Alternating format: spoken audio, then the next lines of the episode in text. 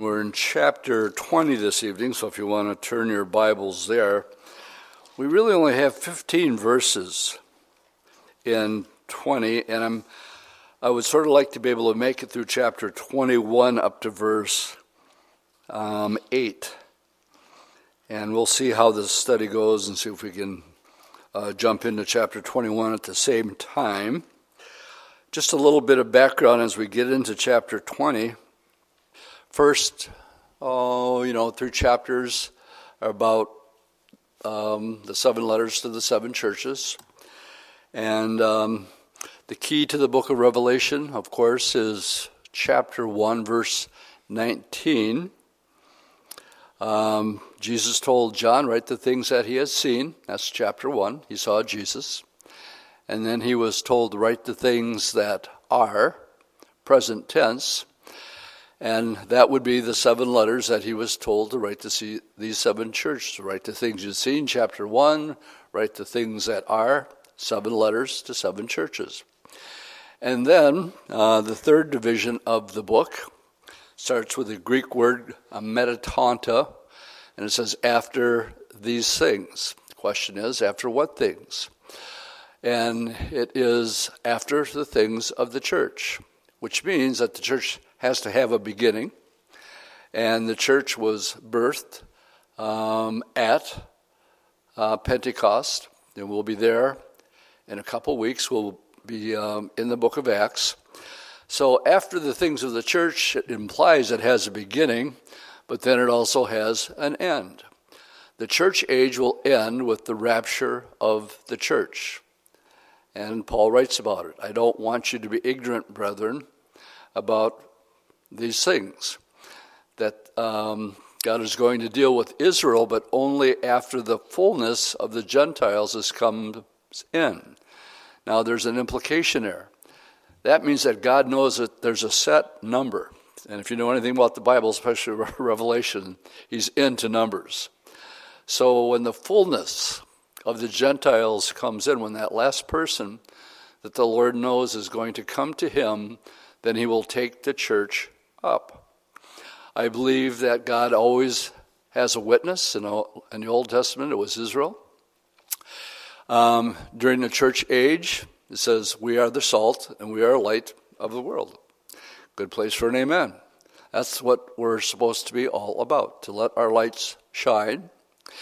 And so that's the church age. I believe it is very late. Not just late, but very late um, to the Lord's coming. And as soon as that happens, I believe the because God always has a witness. We read in Revelation 7 that there's 144,000 Jews from the 12 tribes of Israel. But then the last verse of the Old Testament, the very last two verses, in, uh, in Malachi says that I'm going to send you Elijah the prophet before that great and terrible day of the Lord. Well, what's that? Well, that's the tribulation period. So, what do we have? Old Testament saints, they're a witness, not always a good one. Um, the church age, um, a witness, again, not always a good one.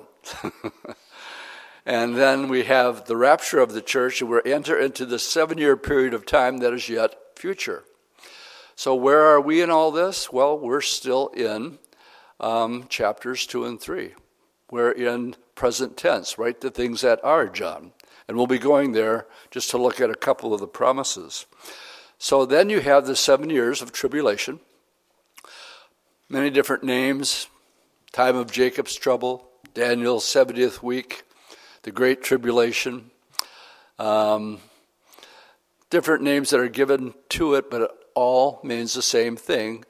It's the wrath of the Lamb being poured out on planet Earth over a seven year period of time that will be divided right down the middle. Um, we will know who the anti we won't know who the antichrist is because I believe the rapture has to take first. But um, when the antichrist signs a peace agreement with Israel, that begins the seven year period of time. We know that because in Daniel 9:27 it says, "In the middle, so exactly three and a half years in, he breaks it, and this is when um, religious Roman Church will be destroyed, and this is when he goes into the temple, according to Second Thessalonians 2, and he shows himself that he is God, and he demands that people worship him and take his mark or the name of his mark that will be embedded on you. And I don't know, Jerry, if, they recorded Mary's update. Uh, people were talking about it quite a bit afterwards. The technology that's involved with this virus right now and what's actually embedded with it. And the technology with the AI and intelligence that we have today, um, the technology is here for the mark of the beast to exist. Um, I don't think this needs to be said to this crowd, but I'll say it anyway. The vaccine is not the mark of the beast. Why? Because it can only come in the middle of the tribulation period. Only then does he demand that you take his mark. Then you cannot buy, you cannot sell, you can't do anything. But we see we're seeing foreshadows of that actually happening right now. So when I say it's late, I mean, it's really late. Everything is in place. I think the Lord is long suffering. He's not willing that any should perish, but that all should come to repentance. So you look around at this crazy world and you go, Lord, what in the world are you waiting for? And it is because He's long suffering and patient. And um, so we go through that, seven year period of time. We don't. That brings us to chapter 20, where we are tonight. Because after the tribulation, um, as we read last week, we had the Battle of Armageddon, and the false prophet and the beast were immediately cast into the lake of fire. That's in chapter 19, verse 20. Um, and the rest were killed with a sword which proceeded from the mouth of him who sat on the horse and all the birds were filled with the flesh. So we're, now we're in transition. Um, we're entering into a 1,000 year period of time we call the millennium.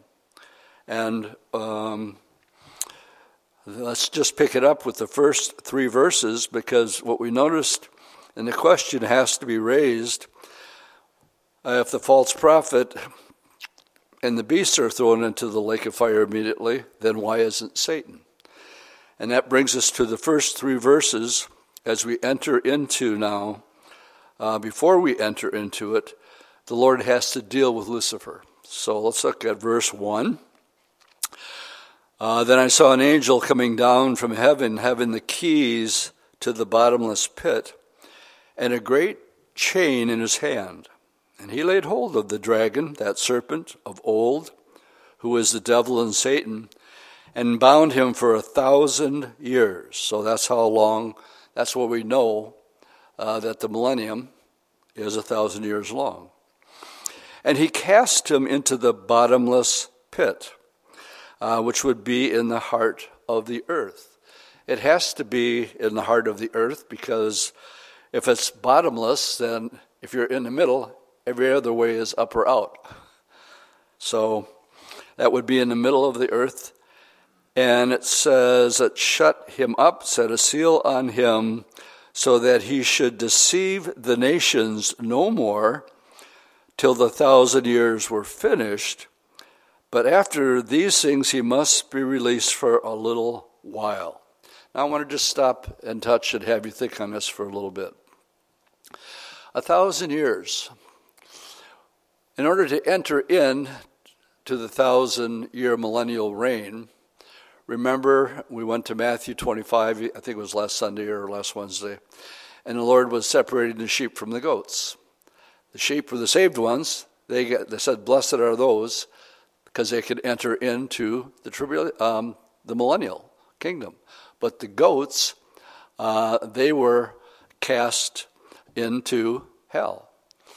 So everybody entering in to the millennium is saved. And but they're people who were human.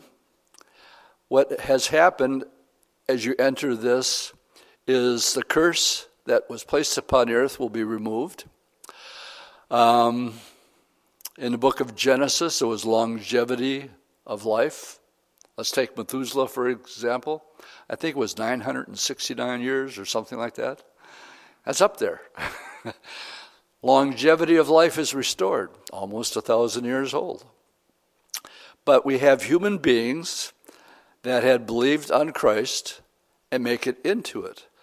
But now we have the reproduction cycle going on. They still have, um, um, there's still human beings that are reproducing.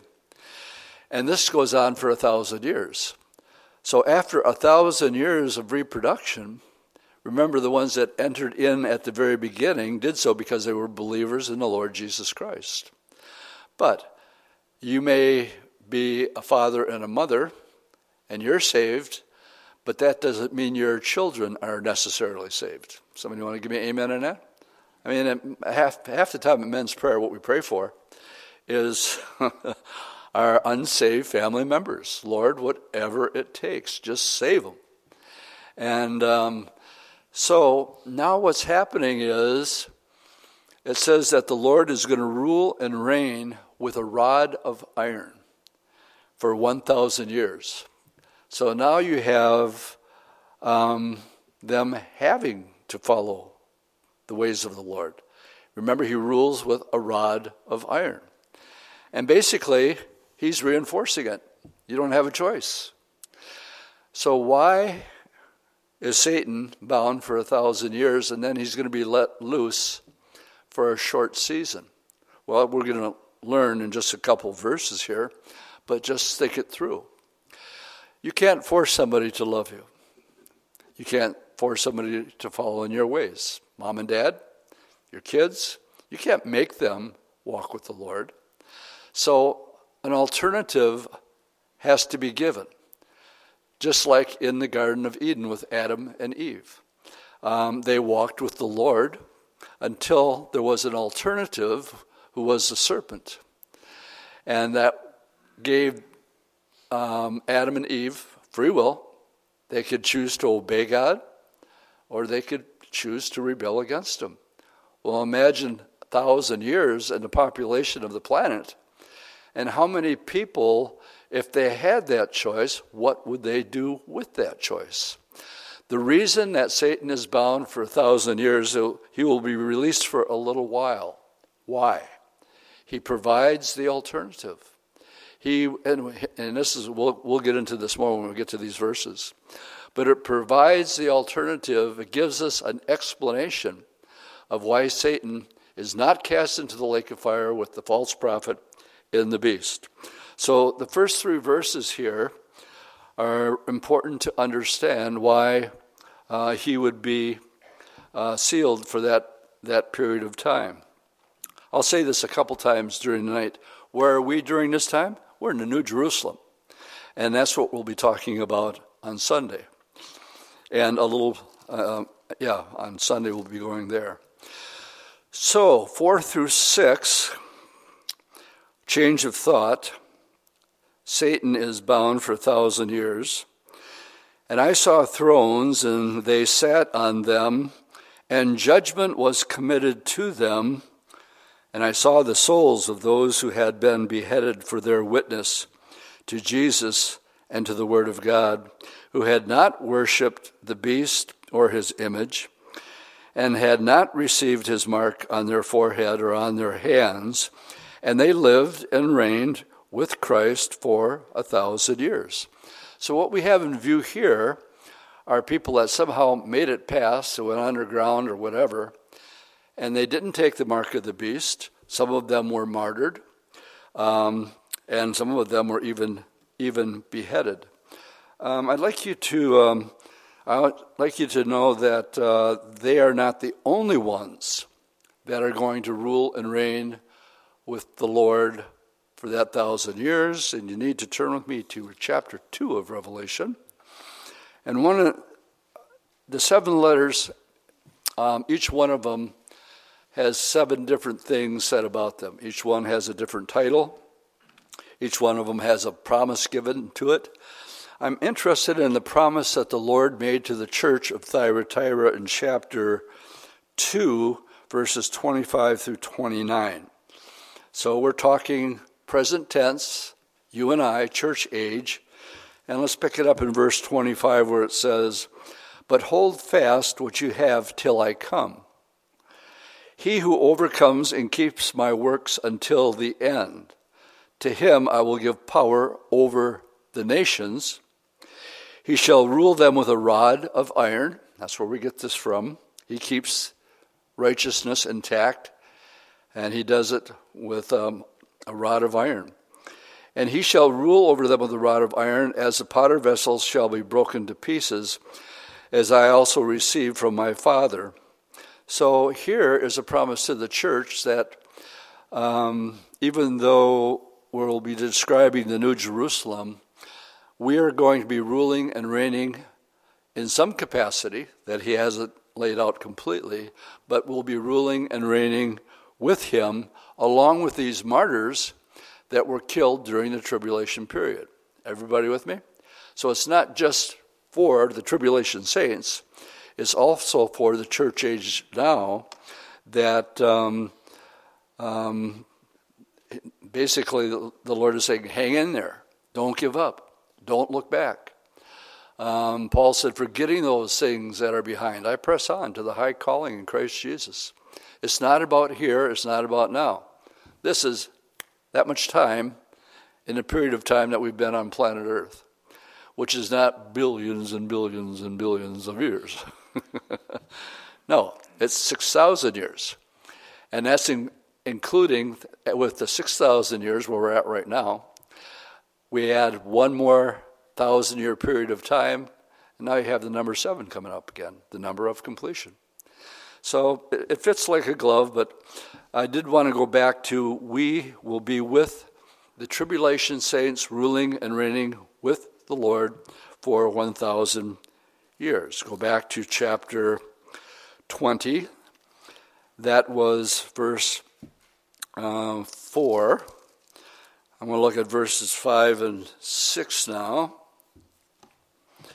Um, but the rest of the dead, so now it was talking about the church and those who were faithful to the Lord during the tribulation, but the rest of the dead did not live again until the thousand years were finished.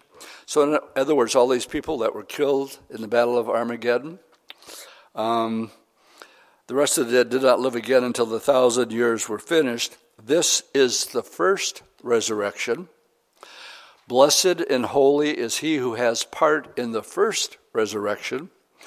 Over such, the second death has no power, but they will be priests of God and of Christ and shall reign with him for 1,000 years. It brings up two thoughts. And the first one here is I'd like you to turn and talk about the first resurrection. To do so, you need to go to 1 Corinthians uh, chapter 15. I'll give you a moment to get there. All of chapter 15 is about the facts of the resurrection and how without the resurrection, and if we don't have that hope, it says in verse 19, we're men most miserable. And then in verse 20, it gives us the order of the resurrection. So let's pick it up 1 Corinthians 15 20 through 23. But now Christ is risen from the dead and has become the first fruits of those who have fallen asleep. So, who is the first one of the first resurrection? Answer verse 20 Jesus himself. He is the first one to be resurrected with a resurrected body. Uh, for since by man came death, by man also came the resurrection of the dead. For as in Adam all die, so even so in Christ shall all be made alive. But each in his own order. Christ, the firstfruits, afterwards those who are Christ at his coming. And so we have a picture of people getting saved all the way up, I believe, until, until the rapture. And then, of course, those that would be saved during the tribulation. Now let's go back. So that's the first resurrection. But then it says, um, over such the second death has no power. Now, before I tell you what the second death is, I want to go to a couple different places. Luke chapter 16. And in Luke chapter 16, we'll pick it up with verse 19. I think I mentioned that um, um, when we were talking about expositional constancy, when it comes to the parable, that if a bird is a bird in one parable and it's explained as being the devil, then if it's a if you read about a bird in another parable, but it doesn't mention the devil, expositional constancy means that the bird is a devil. Is everybody with me on that? So, but not here. They made um, one of the rules of interpretation of the parables is that you can't have a proper name. Parables don't have proper names. This story does. Uh, we have um, uh, the verses before Christ warns the Pharisees that's not a parable. Christ teaching on divorce that's not a parable. And when we go into, it says uh, in my Bible, the parable of the rich man and Lazarus. But the problem now is we've got a proper name. So it's not a parable. In other words, this is a, a real story that really happened. So let's read it.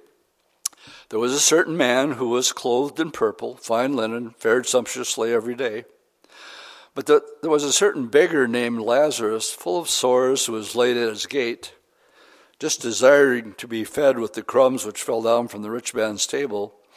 Moreover, the dog came and licked his sores. That's a pretty pathetic picture. And so it was that the beggar died and was carried by the angels to Abraham's bosom.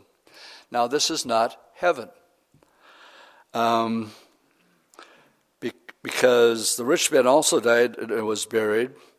And the Old Testament saints, when they died, um, according to this parable here, went to a place of comfort called Abraham's bosom. But it wasn't heaven. Um, the rich man also died and was buried. Um, with that train of thought, let's go back to the cross. Two guys at a cross, one of them gets saved, watching Jesus. I bear with me? And the Lord says, He said to him, Lord, will you remember me when you enter your kingdom? So the Lord looked at him and said, That was, he had no good works, never went to church, never got baptized, none of those things. His sinner's prayer went something like this Lord, will you remember me when you enter into your kingdom? And what did the Lord tell him? He said, Today, that day, you will be with me in paradise. But we know that Jesus was three days and three nights in the heart of the earth, just as Jonah was three days and three nights in the uh, stomach of, of uh, the great fish. So, what is paradise? Paradise is not heaven. Paradise is Abraham's bosom, a place of comfort that we're going to read about here. So, I was carried to Abraham's bosom, and the rich man also died and was buried. And being in torment, he lifted up his eyes and saw Abraham afar off and Lazarus in his bosom. There's a lot of theology in this one verse. There's a doctrine out there called um, annihilationism, and a lot of people believe in this. When you die, when you're dead, you're dead. It's over. You cease to exist. That's it. And a lot of people hold to that. They believe that. And that's not the case at all. The only thing that dies when a person dies is this right here the outer man, the flesh. We know that when this shell uh, that Paul talks about, this tent, is dissolved, that we have a home in heaven not made with hands, and it's eternal in the kingdom. So, my point here is this guy is still very, very much alive, very conscious, and very aware, but he's in torment. So, we read that he could actually see Abraham's bosom and Abraham himself in verse 24. Then he cried and said, Father Abraham, have mercy on me, and send Lazarus, there's a proper name, that he may dip the tip of his finger in water and cool my tongue, for I am tormented in this flame. Now he's given us a description of what hell is like consciousness, ability to communicate, at least this time, with Abraham, and he's in torment and he's thirsty. And yet, um, his physical body is gone. Abraham's response to him Abraham said, Son, remember that in your lifetime you received uh, your good things, and likewise Lazarus evil things, but now he's comforted and you're in torment. And besides all this, he said, even if I wanted to do it, he's explaining he can't. Besides all this, between us and you, there's a great gulf fixed, so that those who want to pass from here to you cannot, nor can those from there pass to us. I can't let Lazarus come over because there's this, this um, um, gulf fixed between them so that they can't go between the two. Now, I wonder if this guy, he was so caught up in the world and the things of the world, and that's what we're warned against so much in John. Love not the world, neither the things that are in the world. For those who love the things of the world do not have the love of the Father in them. They're into self, they're into material things, totally. So now that this this had to be like a bomb just coming down upon him, he realizes his predicament. He's not getting out, and he's going nowhere. And all of a sudden, maybe for the first time in his life, he started thinking about family members that weren't saved. Because in verse 27, he says, I beg you, therefore, Father, that you would send him to my father's house, for I have five brothers, that they might, we would say, witness to them, lest they come to this place of torment. Now his heart is actually going out for family members that aren't saved when they never I'm sure they never talked about it before. That's why I like to say when I do a funeral, I'd rather do a funeral any day of the week than, than a wedding. Because it's at a funeral that people actually think about their own mortality. That could be me. And you don't think about that um, at a party or wedding. You think you're thinking about other things other than your own mortality. Good place for an amen there, too. We think about it. He's thinking about it here because he's locked in. But his brothers are still alive. Would you please send somebody to warn them about that this place is real and there's no way you're getting out? And Abraham said to him, Notice this is interesting. They have Moses and the prophets, let them hear. What's he saying? No, they have this book that you guys are holding in your hands that gives us the gospel of Jesus Christ and lays it out. And he said, No, Father Abraham, um, but if one goes to them from the dead, they will repent. Um, so, in other words, show me a miracle, let my brothers see a miracle or two, and then they'll believe in you. Well, here's the irony of this story there was a Lazarus who was risen from the dead. John chapter 11. He was dead for four days. And the Lord said, I'm going to go wake him up now to Mary and Martha.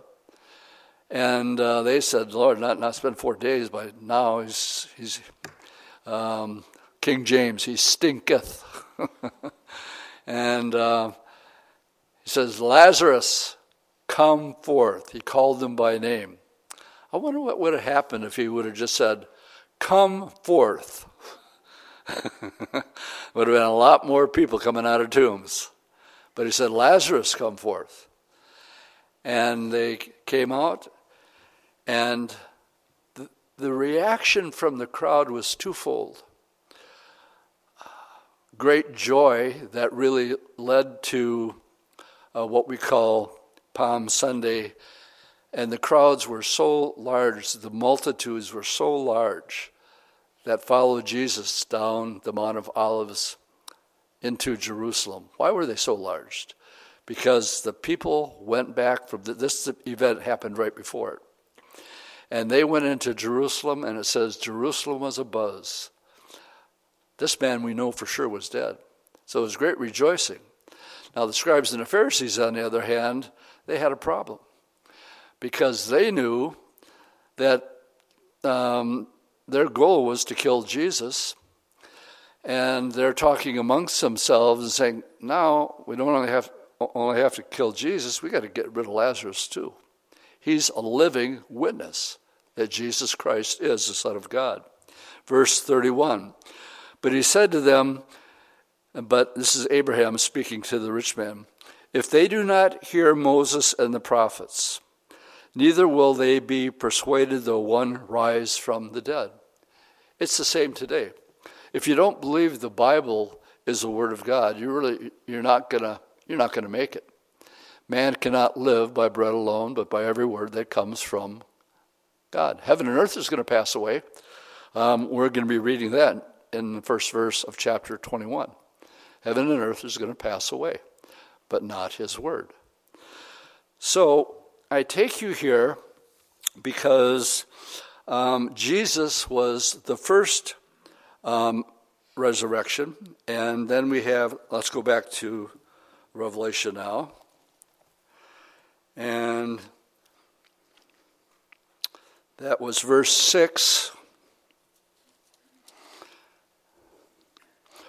Over such, the second death has no power. Well, he was in there and not able to leave there until we have the great white throne judgment.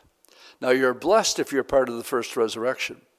Revelation chapter 2, the church of Smyrna, this is the promise to the church of Smyrna. Be faithful unto death, and I will give you the crown of life. He who has ears to hear, let him hear what the Spirit says to the churches. He who overcomes will not be hurt by the second death. So, this is actually one of the promises. Now, go back to Revelation uh, 20, verse 6. And so we know what the first resurrection is.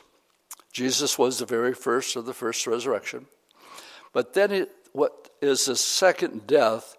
It actually tells us what the second death is in verse, verse 14 of chapter 20. Then death and Hades were cast into the lake of fire. This is the second death. Let's go back to the rich man. He died once, went to hell. You know, he's been there for over 2,000 years, time wise. But now it says death and hell are emptied. And they stand before the great white throne judgment and now they're going to die again. And it's called the second death. And uh, let's work our way up to it. We left off with verse 6, now verses uh, 7 through 9. Now, when the thousand years has expired, Satan will be released from his prison, and he will go out to deceive the nations which are at the four corners of the earth, Gog and Magog, to gather them to battle, whose number is as the sands of the sea. So, for a th- thousand years, all these people that were forced to live righteously, now the alternative, and that's why he's the Lord kept them, because he wants to use them the same way that he used Adam and Eve, to provide an alternative. We're about to enter into eternity.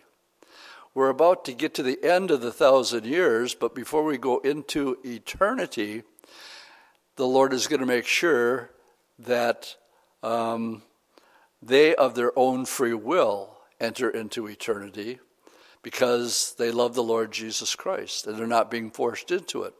So, how do you know? You have to provide an alternative. So, again, the reason that Satan is imprisoned and what's amazing here is a multitude of people who go along with this.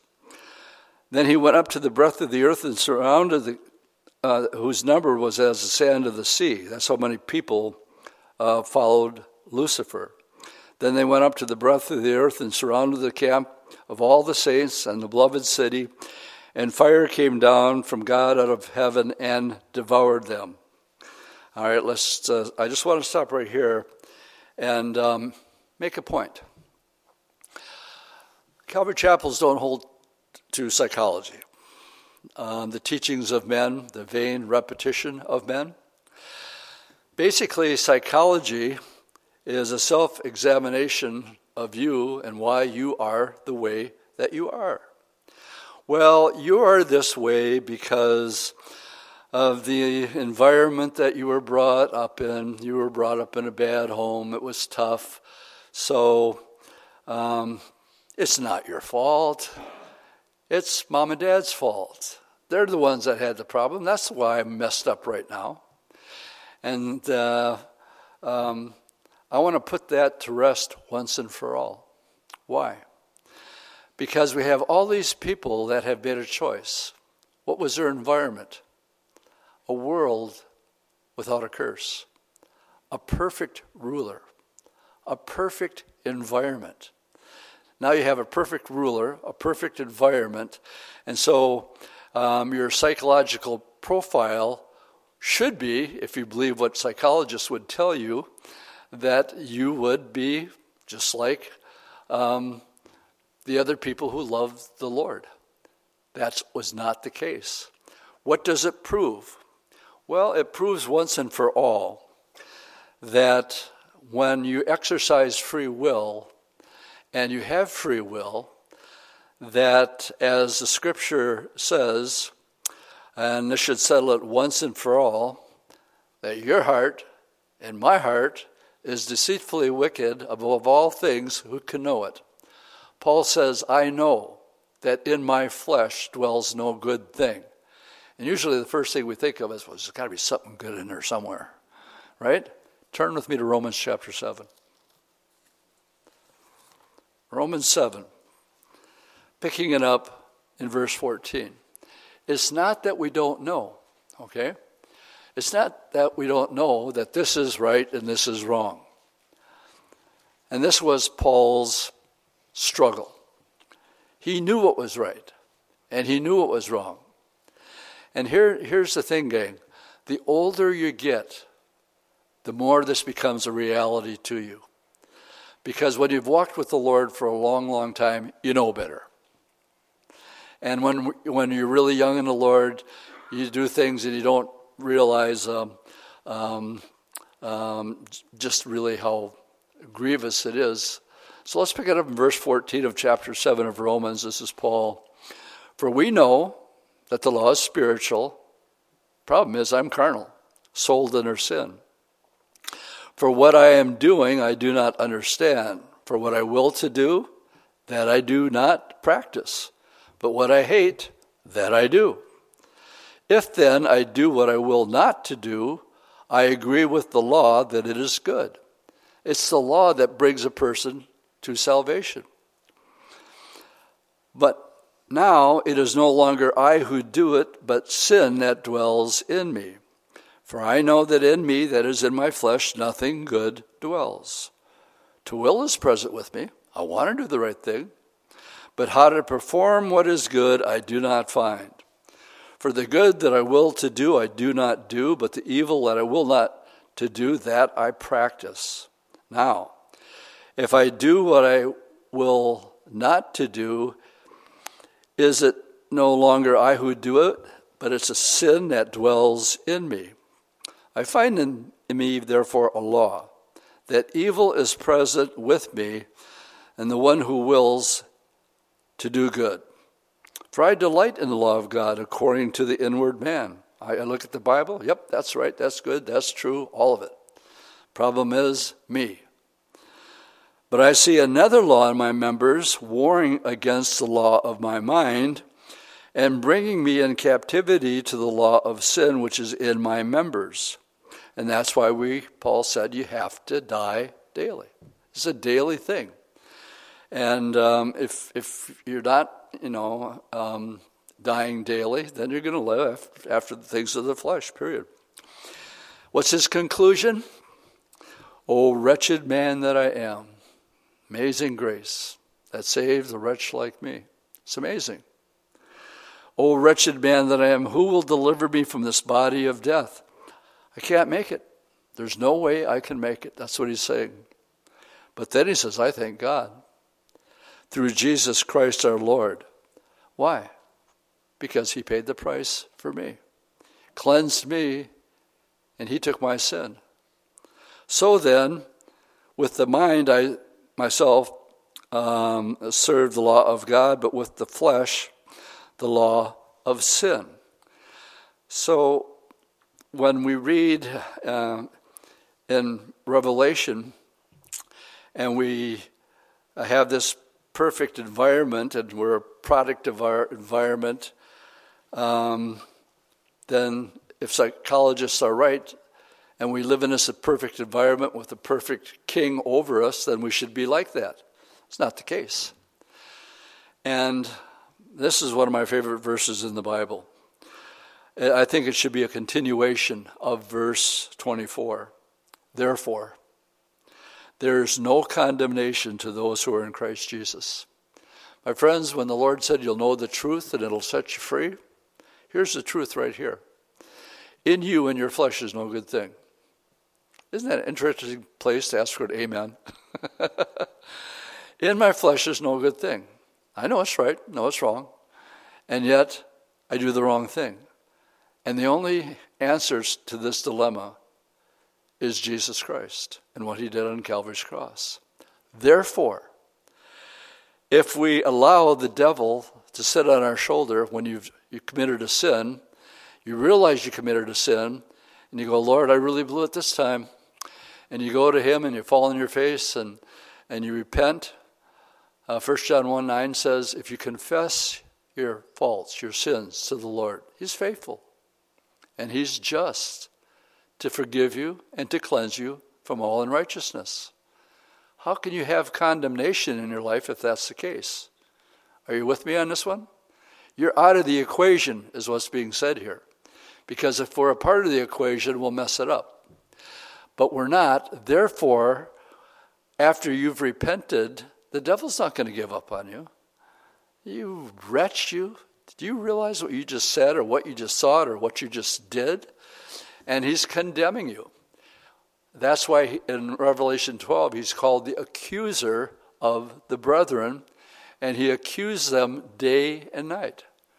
And that's got to be a, re- a reality in your, in your life if you want to live free in the Lord. And that is, the Lord did it all. Yes, I know the devil's going to come because the Bible says so in Revelation 12, the accuser of the brethren.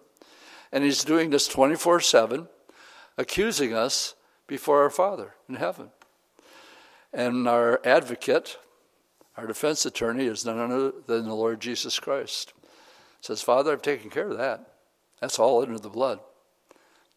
Case dismissed, you're free. And basically, we have the gospel. Let's go back to Revelation and we left off in, um, and we see now those that have made this this choice and choose to follow Lucifer, they're devoured. And then in verse 10, and now that the Lord is through using him as an alternative choice, now we see Lucifer's fate. And the devil who deceived them was cast into the lake of fire and brimstone, where the beast and the false prophet are, and they, they will be tormented day and night forever. And then they repeat it, and ever, forever and ever and ever. Thing is, he knows that already. And if you're wondering why there's a rise in anti Semitism, you're wondering why it's possible for our whole country to collapse and not be what it used to be. All these things are variables, and we don't know how it's all going to shake out. Um, but what it's telling us here is that now that that has happened, and he's through using Lucifer as an alternative choice, we go now to the great white throne judgment. This is where the dead man will be resurrected, and this is Pick it up, verse, verse 11. Then I saw a great white throne, and him who sat in it, whose face the earth and the heavens fled away. and there was found no place for them. And I saw the dead, small and great, standing before God, and books. Notice this, I want you to notice that's plural. And books were opened, and another book was opened, which is the book of life. And the dead were judged according to their works by the things that were written in the books. The sea gave up the dead who were in it. Death and Hades delivered up the, the dead. Well, who was there? Well, that was a rich man. Uh, he wanted out. Well, he got out, but this is what he gets out too the great white throne judgment. Delivered up the dead who were with them, and they were judged each one according to his works. Then death and Hades were cast into the lake of fire. This is the second death. And anyone who was not found written in the book of life was cast into the lake of fire. All right, let's just start with who's on the throne and who is doing the judging here. Actually, many, many years ago, 1970, hmm, ooh, maybe two or three, um, I was going to um, an Assembly of God church, living with the youth pastor there, and I was the only hippie in the church. I had long hair and a beard, and we had a traveling evangelist come through who liked to depicted um, Jesus dying on the cross and the great white throne judgment. And then he would give up and uh, uh, just be an evangelist and invite people. But before that, I actually got, he liked me so much, he took me on the road with him. I went to Chicago with him, I went to another place with him because he couldn't find too many people that looked like Jesus because everybody else had a suit and tie on. so I remember uh, when it came to the great white throne judgment, one by one people would come up. And um, there was an angel over here on this side. And um, I would ask him, What's your name? What did you do? And then I would look over here and I says, Is his name in the book? And his, the, the angel would say, No, it's not there. And then I would say, Depart from me, you cursed, into what we just read here, um, into the lake of fire. And we had every different kind of walks of life. Actually, it was, it was pretty dramatic.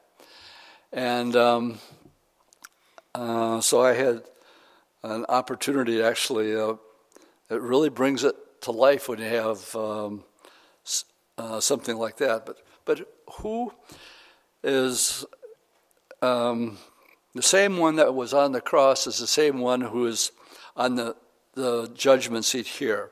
Who is the judge on the judgment seat? Well, if you're taking notes, we won't turn to these because I really do want to get into these eight verses in 21. Uh, John 5, verses 22 and 27. For the Father judges no man, but has committed all judgment unto the Son. He has given him authority to execute judgment also because he is the Son of Man. That's John 5. In Acts 40, verse 42, him God raised up the third day and showed him openly and he commanded us to preach unto the people and to testify that he is which was ordained of God to be judge of the quick and the dead. That's Acts 40. I'll give you one uh, more here. This one, 2 Timothy 4, verse 1. I charge you before God and Lord Jesus Christ, who shall judge the quick and the dead at his appearing and his kingdom. Now, these are verses that are foretelling that Jesus is the one who's sitting on the throne when these books are opened. Well, what are these books? Well, there's really, I would say, four or five uh, books here. Uh, according to Romans 2.15, there's the, the book of conscience. Although man's conscience is not an infallible guide, he will nevertheless be condemned by those occasions when he deliberately violated it. In other words, you have a conscience. young kid, I remember stealing money out of dad's wallet. I was in first grade, and a corner um, drugstore had the best uh, carameled apples on the planet. And I had one, and after I had one, I had to have more. Except when you're in first grade, you don't have that much money, so you got to steal it to get it. So I was stealing. I was uh, I'm a thief, and um, I was, was in, and I had a conscience. I knew it was wrong to take money out of mom and dad's purse. I know nobody else here took money out of mom and dad's purse. No, you wouldn't do anything like that. and if you say otherwise, you're lying. So that makes you a liar on top of it. All right, then there's the book of words, Matthew 12. But I say unto you that every idle word that a man speaks, they shall give an account thereof in the day of judgment. For by thy words thou shalt be justified, and by thy words thou shalt be condemned. Uh, then we have uh, the book of secret words. God shall judge the secrets of men by Jesus Christ, Romans 2:16. For God shall bring every work into judgment with every secret thing, whether it is good or whether it is evil. That actually uh, comes out of Ecclesiastes 2. Uh, we have the book of public works, uh, 2 Corinthians 11, whose ends shall be according to their works. So, um, there's denominations that say that salvation is you have to have good works to go along with it in order for you to be saved. Now, it's true that when you get saved, uh, Paul says faith without works is dead. But I do the good works not to get saved, I do the good works just because I love the Lord. The Bible says if you see somebody who has a need, and it's within your power to help that person and you don't help them, then how does the love of God dwell in you? The fact that you do good things um, is because um, all, every good and perfect gift comes from above. So we can't take the credit for any of it. So when it says here the books were opened, and um, then we have uh, the last book here, the Book of Life. And um, the Book of Life is everybody who is saved. Every person at the great white throne judgment is a lost sinner. And he's having his day in court. Basically, that's the best way to say it. And the evidence is brought forward. And you will be found guilty as charged because everything that an unsaved person has ever said, thought, or done is all being recorded. And that's what's going to come out. And that's a terrifying thought if you're not saved. that's a terrifying thought if you're not saved. So this is only for the lost. Then we have the Bema seat, or the judgment seat of Christ, which is a judgment that has nothing to do with your sin, but the motive of why you do what you do for the Lord. And again, we quote this often. The Lord says, when you do a good work, don't let your right hand know what your left hand is doing. And your heavenly Father who sees in secret, he'll reward you openly. And so we quote that quite often. And by golly, we're going to be able to get into these first eight verses, which I really wanted to do. Now we've just ended a thousand years in this chapter. In these 15 verses, we went from the Battle of Armageddon in chapter 19. Chapter 20 is uh, this thousand years, and it ends with, before we can enter into now eternity. This goes now on into forever. And now, those that um, have chosen to follow Lucifer, or those who died in their sins, we find in verse 1, John says that I saw a new heaven and a new earth, for the first heaven and the first earth had passed away. Also, there was no more sea. So, most of our earth today is made up of oceans, not on this new one, uh, no seas. Then I, John, saw the holy city, the new Jerusalem, coming down out of heaven from God, prepared as a bride adorned for her husband. Now, on Sunday, we're going to get into detail for the rest of of um, of because um, we're only going to get up to verse eight. Here, we're introduced to it. It'll be about the size of the moon. I'll give you more detail about that on Sunday, and. Um, um, we will have been living in this place for the last thousand years.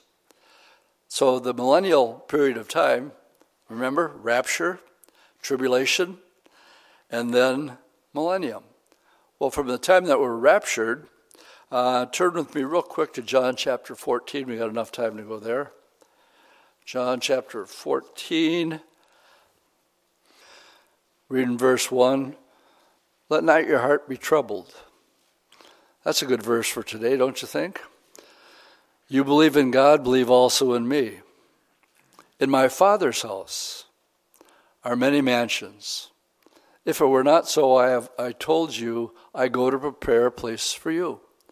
What is the New Jerusalem? Well, it's the place that the Father prepared for you. It is where you spend not only that thousand years during the millennium, but um, um, on into eternity.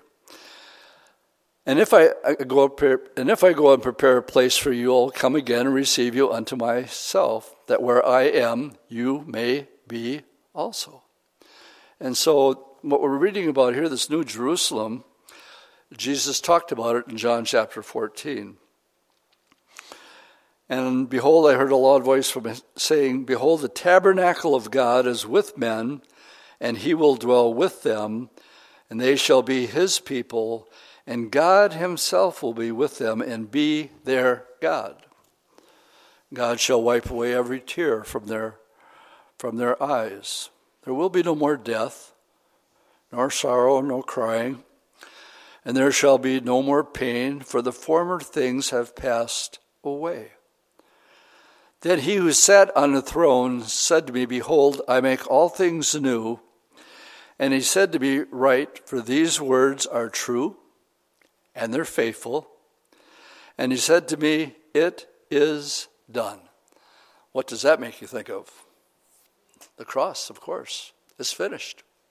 God's plan for man to bring a bride, as we talked about on Sunday, with Isaac and um, uh, Rebekah the Holy Spirit being sent to draw a bride out of this world uh, so that they can live forever uh, in a place that's prepared for them.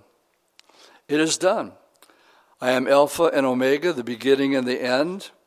I will give of the fountains of the water of life freely to him who thirsts, and he who overcomes. Again, gang, that's just saying, I'm going to hang in there uh, until the Lord comes. No matter how tough it gets, no matter how wild or crazy the world gets, just keep on keeping on. They shall inherit all things, and I will be his God, and he shall be my son. But the cowardly, the unbelieving, the abominable, the murderers, the sexually immoral, the sorcerers, idolaters, and all liars. Remember, I told you at the beginning of the study that everybody knows, this will be the only political statement I'll make tonight. Everybody knows the election was, was stolen. And what did they do to cover it up? They lied about it. They lied about everything. And um, I'm thinking, I want justice. They know themselves, they're bragging about it. I want justice. And this is the verse the Lord gave me. They're going to get justice. They're going to this they fall into this category unless they repent, and there's every possibility that they can. All liars shall have their part in the lake which burns with fire and with brimstone, which again is the second death. So, will there be justice with what we just went through as a nation? Oh yeah. Nobody nobody is going to get away with anything. And for the person that has given their life over to Christ, he says this to you I'm never going to bring you to shame. I'll never bring you to shame. I've taken your sins and I've separated them as far as the east is from the west. And that's probably a good place to say, Amen. Let's stand and we'll close with a word of prayer. Lord, thank you for your word tonight as we make it through the millennial period of time. Uh, thank you, Lord, for the comforting words that tell us, let, let not your heart be troubled. Trust in God. We trust also in you. Thank you that you have a game plan. Uh, no matter how bad things are, we know how it all turns out in the end. While we're here, Lord, help us be overcomers. Uh, when we feel like giving up, uh, when we feel like we really want to go home and just be out of here, give us the endurance. Um, help us be that salt and light that you want us to be. And we thank you for your word tonight. In Jesus' name, amen.